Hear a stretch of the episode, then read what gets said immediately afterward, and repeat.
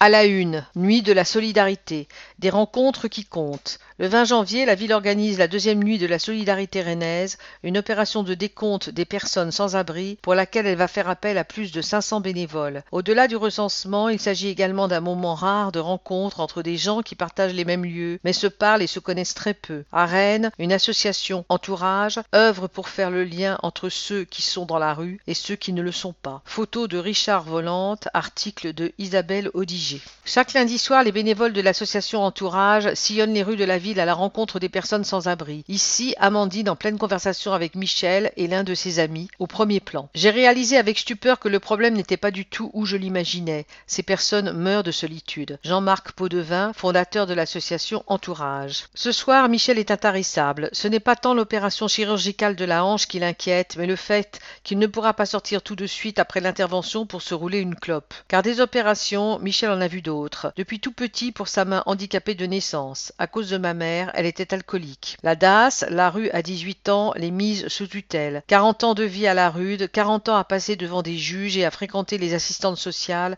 font de cet homme qui va fêter dans quelques jours ses 60 ans un véritable expert du système judiciaire et des services sociaux français. Là, sur le bout de trottoir, en bas des lys, où vit son pote qu'il est passé saluer, Michel raconte toutes ses galères avec une grande faconde et une précision impressionnante. Pour de vrai, malgré les drames et les bosses qui ont marqué son corps et son âme, on a du mal à s'empêcher de rire devant autant de verve. Je parle comme je pisse, admet-il. Tu devrais faire un stand-up, sourit Amandine. Amandine le connaît bien. Elle lui a déjà fait passer quelques vêtements et s'apprête à lui apporter un petit meuble de cuisine pour l'appartement qu'il a obtenu à Saint-Jacques-de-la-Lande. Depuis plus de deux ans, avec d'autres bénévoles de l'association Entourage, elle sillonne presque tous les lundis soirs les rues de Rennes pendant deux heures pour aller à la rencontre des personnes à la rue. Dans son sac à dos, soupe, thé, café lyophilisé et un thermos. De quoi proposer une boisson chaude pour engager la conversation si l'envie s'en fait sentir. Parfois, on peut rester toute la soirée à discuter avec la même personne, raconte-t-elle. Il n'y a pas d'objectif de quantité. L'idée n'est pas de voir le plus de gens possible, mais qu'il y ait des échanges sincères. Une soirée ne ressemble pas à une autre. Cela dépend qui on rencontre. C'est toujours très enrichissant. Mourir de solitude. J'ai réalisé avec stupeur que le problème n'était pas du tout où je l'imaginais. Oui, les personnes sans abri ont des problèmes pour se loger, manger, se vêtir, mais le secteur associatif apporte un tas de solutions à ça. Par contre, ces personnes meurent de solitude. Cette phrase est de Jean-Marc Potvin, qui a fondé l'association Entourage en 2014, un businessman parisien connu du monde de la tech qu'on n'imaginait pas vraiment faire dans le social. Tous les jours, en allant au travail, il passe devant le même groupe de personnes sans abri. On s'appelle par son prénom, on discute de tout et de rien quand on a le temps, on prend des nouvelles, des liens se créent. Bref, on pourrait dire des relations de voisinage classiques. Sauf qu'un jour, un des sans-abri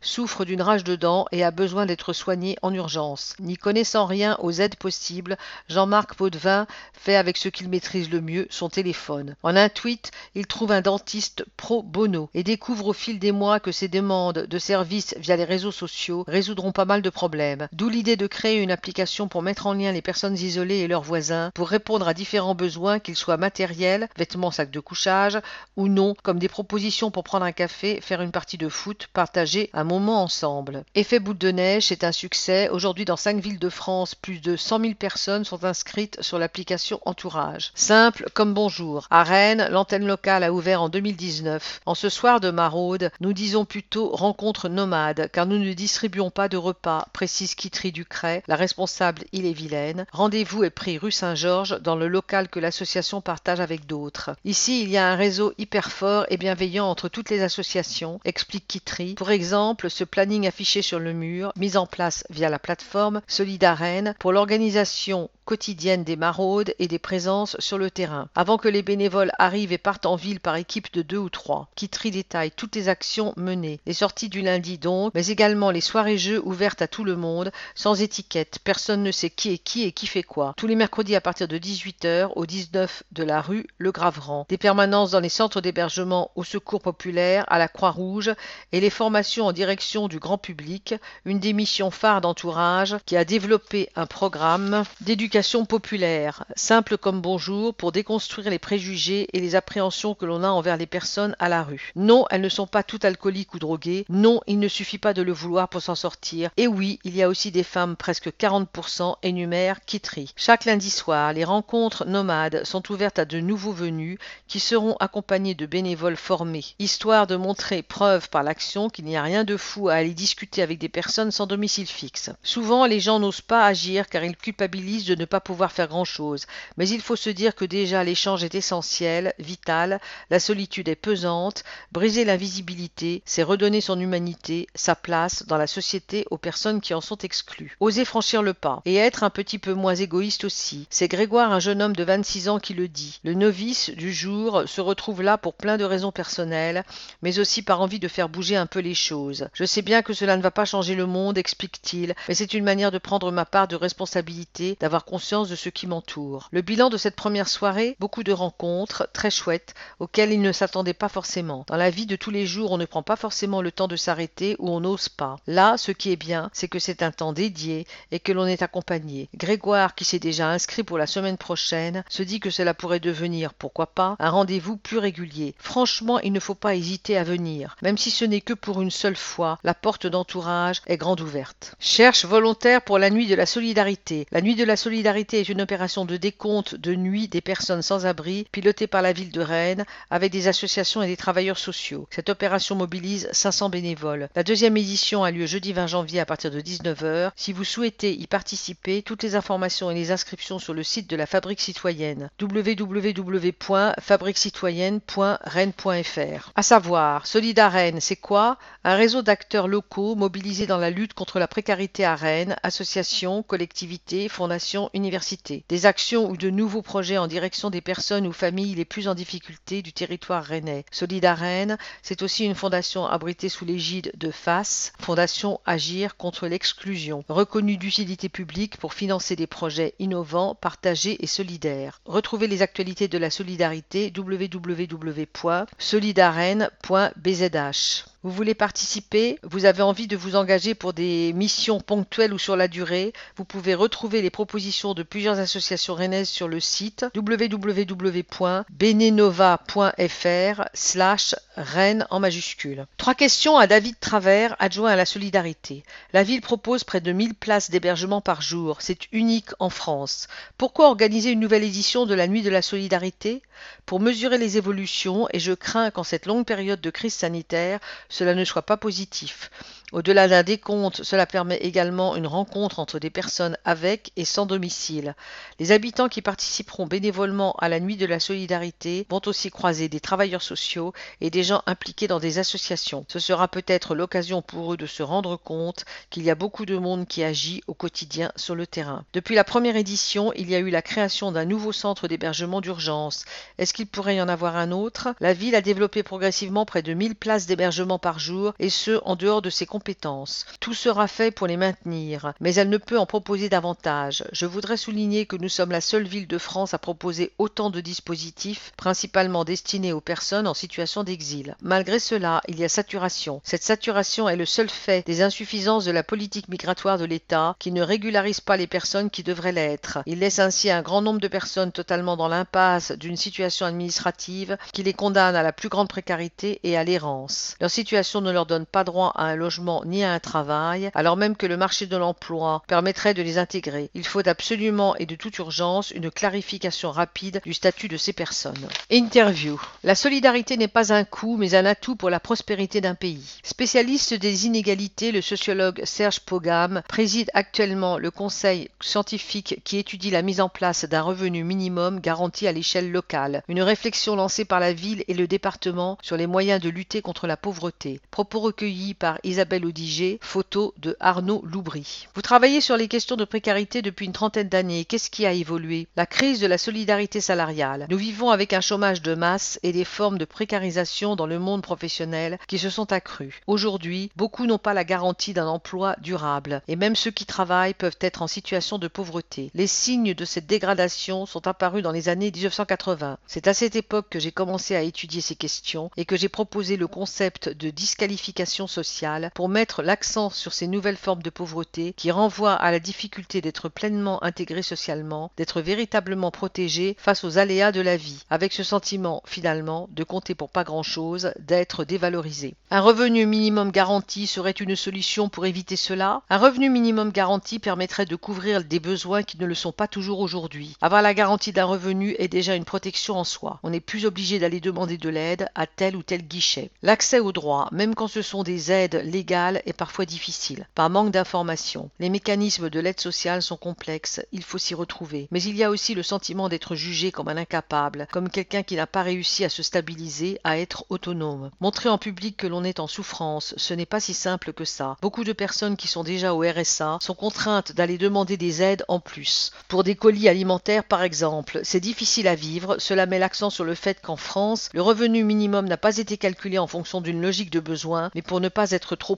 du salaire minimum. Un revenu minimum garanti permet de couvrir des besoins qui ne le sont pas toujours aujourd'hui. Pour faire la différence entre ceux qui travaillent et ceux qui ne travaillent pas, oui exactement, il fallait que ce revenu minimum soit assez bas pour qu'il puisse être consensuel, ce qu'il a été et qui n'est plus aujourd'hui d'ailleurs. Pas mal de gens pensent quand même que les pauvres ne font pas les efforts nécessaires pour s'en sortir. Le revenu minimum n'est pas calculé en fonction d'un minimum vital. Est-ce que l'on peut véritablement se loger, se soigner, se nourrir, pour voir à l'éducation de ses enfants quand on est au RSA La réponse est non. Et quand les conditions de vie sont trop rudes, les personnes ont également des difficultés à s'insérer socialement et professionnellement. Quand vous dites cela, vous êtes à rebours d'un discours sur l'assistanat et les profiteurs du système. Cette critique de l'assistanat s'est en effet banalisée ces 15 dernières années. Alors que quand on a mis en place le RMI justement, on refusait de faire cette distinction entre les bons et les mauvais pauvres. Il y avait une nécessité de venir en aide aux plus démunis, c'était un devoir de la nation tout entière. Cela ne se discutait pas. On était dans les années 80 et les partis politiques étaient dans un consensus pour favoriser la cohésion sociale. Qu'est-ce qui a changé? Peut-être y a-t-il une lassitude de la compassion, un déclin des formes de solidarité qui passe par la voie institutionnelle. À la une des rencontres qui comptent. Revenu minimum garanti, une réflexion est en cours. La ville de Rennes, en lien avec le conseil départemental, a lancé une réflexion pour aboutir à des scénarios d'expérimentation d'un revenu minimum garanti à l'échelle locale. Un conseil scientifique présidé par Serge Pogam est composé d'une dizaine de membres, sociologie, économie,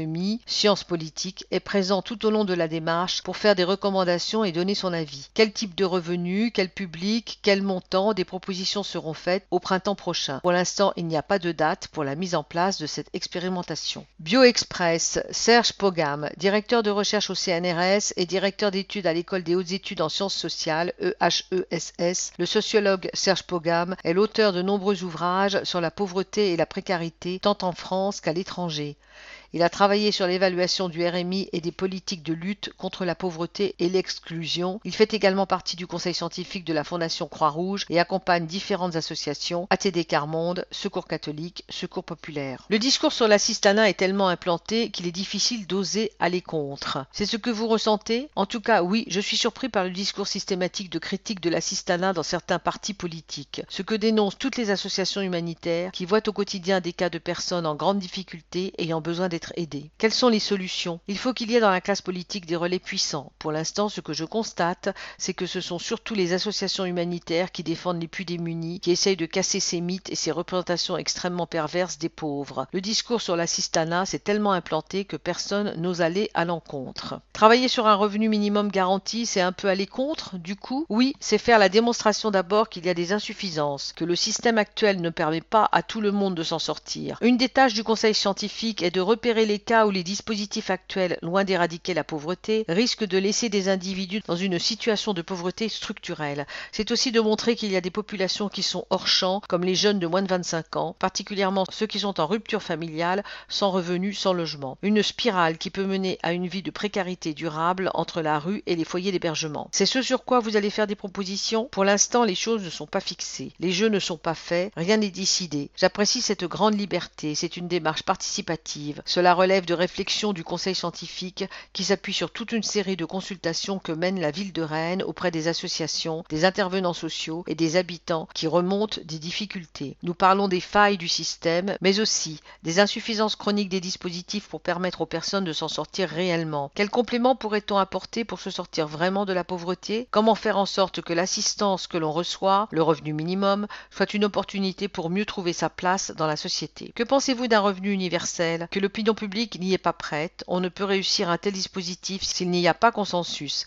Sinon, cela sera toujours remis en question. Je pense que l'évolution de la société salariale fait qu'il y aura de plus en plus de personnes qui auront du mal à trouver leur place dans le monde du travail. Cela ne veut pas dire qu'il faut baisser les bras, mais je pense que l'on va vers une société à l'horizon de plusieurs décennies où la question d'un revenu universel va ressurgir. C'est une évolution logique où le fondement de l'intégration sociale ne sera plus exclusivement le travail, mais le principe de citoyenneté. Le travail ne serait plus central. J'admets que c'est un discours qui n'est pas entendable aujourd'hui. Le travail restera un facteur de réalisation de soi et d'intégration sociale, mais je pense qu'en termes d'évolution des mécanismes de la solidarité, un processus de transformation est en cours. Jusqu'à présent, tout le système de solidarité a été organisé autour du travail. C'est par le travail que l'on cotise pour sa retraite, pour sa santé, pour les allocations familiales. Tout le système repose sur le principe de l'emploi stable, ce qui était le cas au moment où on a mis en place la sécurité sociale en France. Aujourd'hui, l'emploi ne présente plus ses garanties pour des franges de plus en plus nombreuses de la population. C'est pour cela qu'il y a des dispositifs pour pallier, pour mettre des filets de sécurité. Cela veut dire que, dans l'avenir, si ce n'est plus seulement le monde du travail qui organise la solidarité, il faudra fonder cela sur autre chose. Et il me semble logique que cela soit le principe de citoyenneté qui comprend en plus de la vie professionnelle, la vie associative, l'engagement au service des autres, le soin aux personnes seules ou fragiles, la participation active à la vie de la cité. Vous, président de la République, quelle est votre première mesure? J'inverse la logique actuelle et je dis que la force de notre pays, c'est sa solidarité avant toute chose. Ma première mesure donc, renforcer considérablement les moyens que l'on met en direction des populations qui sont en marge de la société, qui n'ont aujourd'hui pas accès au partage des bénéfices de la croissance, pas accès au bien-être. La solidarité, ce n'est pas un, c'est un atout supplémentaire, une richesse pour une nation tout entière. Les pays les plus prospères sont aussi les pays où la cohésion sociale est la plus forte. Le bien-être de tous est une des conditions de la réussite, y compris économique. Un pays où les inégalités sont limitées, où les garanties face à l'avenir sont relativement fortes, est un pays qui a toutes les chances de devenir le plus prospère du monde. De quoi parle-t-on? Revenu minimum garanti et revenu universel sont des termes que l'on entend souvent et que l'on peut facilement confondre. Ils renvoient cependant à deux dispositifs très différents. Le revenu minimum garanti désigne une allocation sous condition de ressources et cible des personnes en situation de précarité économique et sociale afin de leur permettre de vivre dignement. La lutte contre la pauvreté monétaire est ici centrale et s'inscrit dans la tradition classique d'un contrat social axé sur le travail. Le revenu universel ou revenu de base est une somme d'argent versée à chaque citoyen sans aucune condition et cumulable avec d'autres revenus. Ici, la lutte contre la pauvreté n'est qu'un enjeu particulier d'un dispositif qui renouvelle de fond en comble les rapports entre l'activité quelle qu'elle soit, travail salarié ou indépendant, formation, activités associatives, soins d'un proche, bénévolat, activités domestiques et le revenu.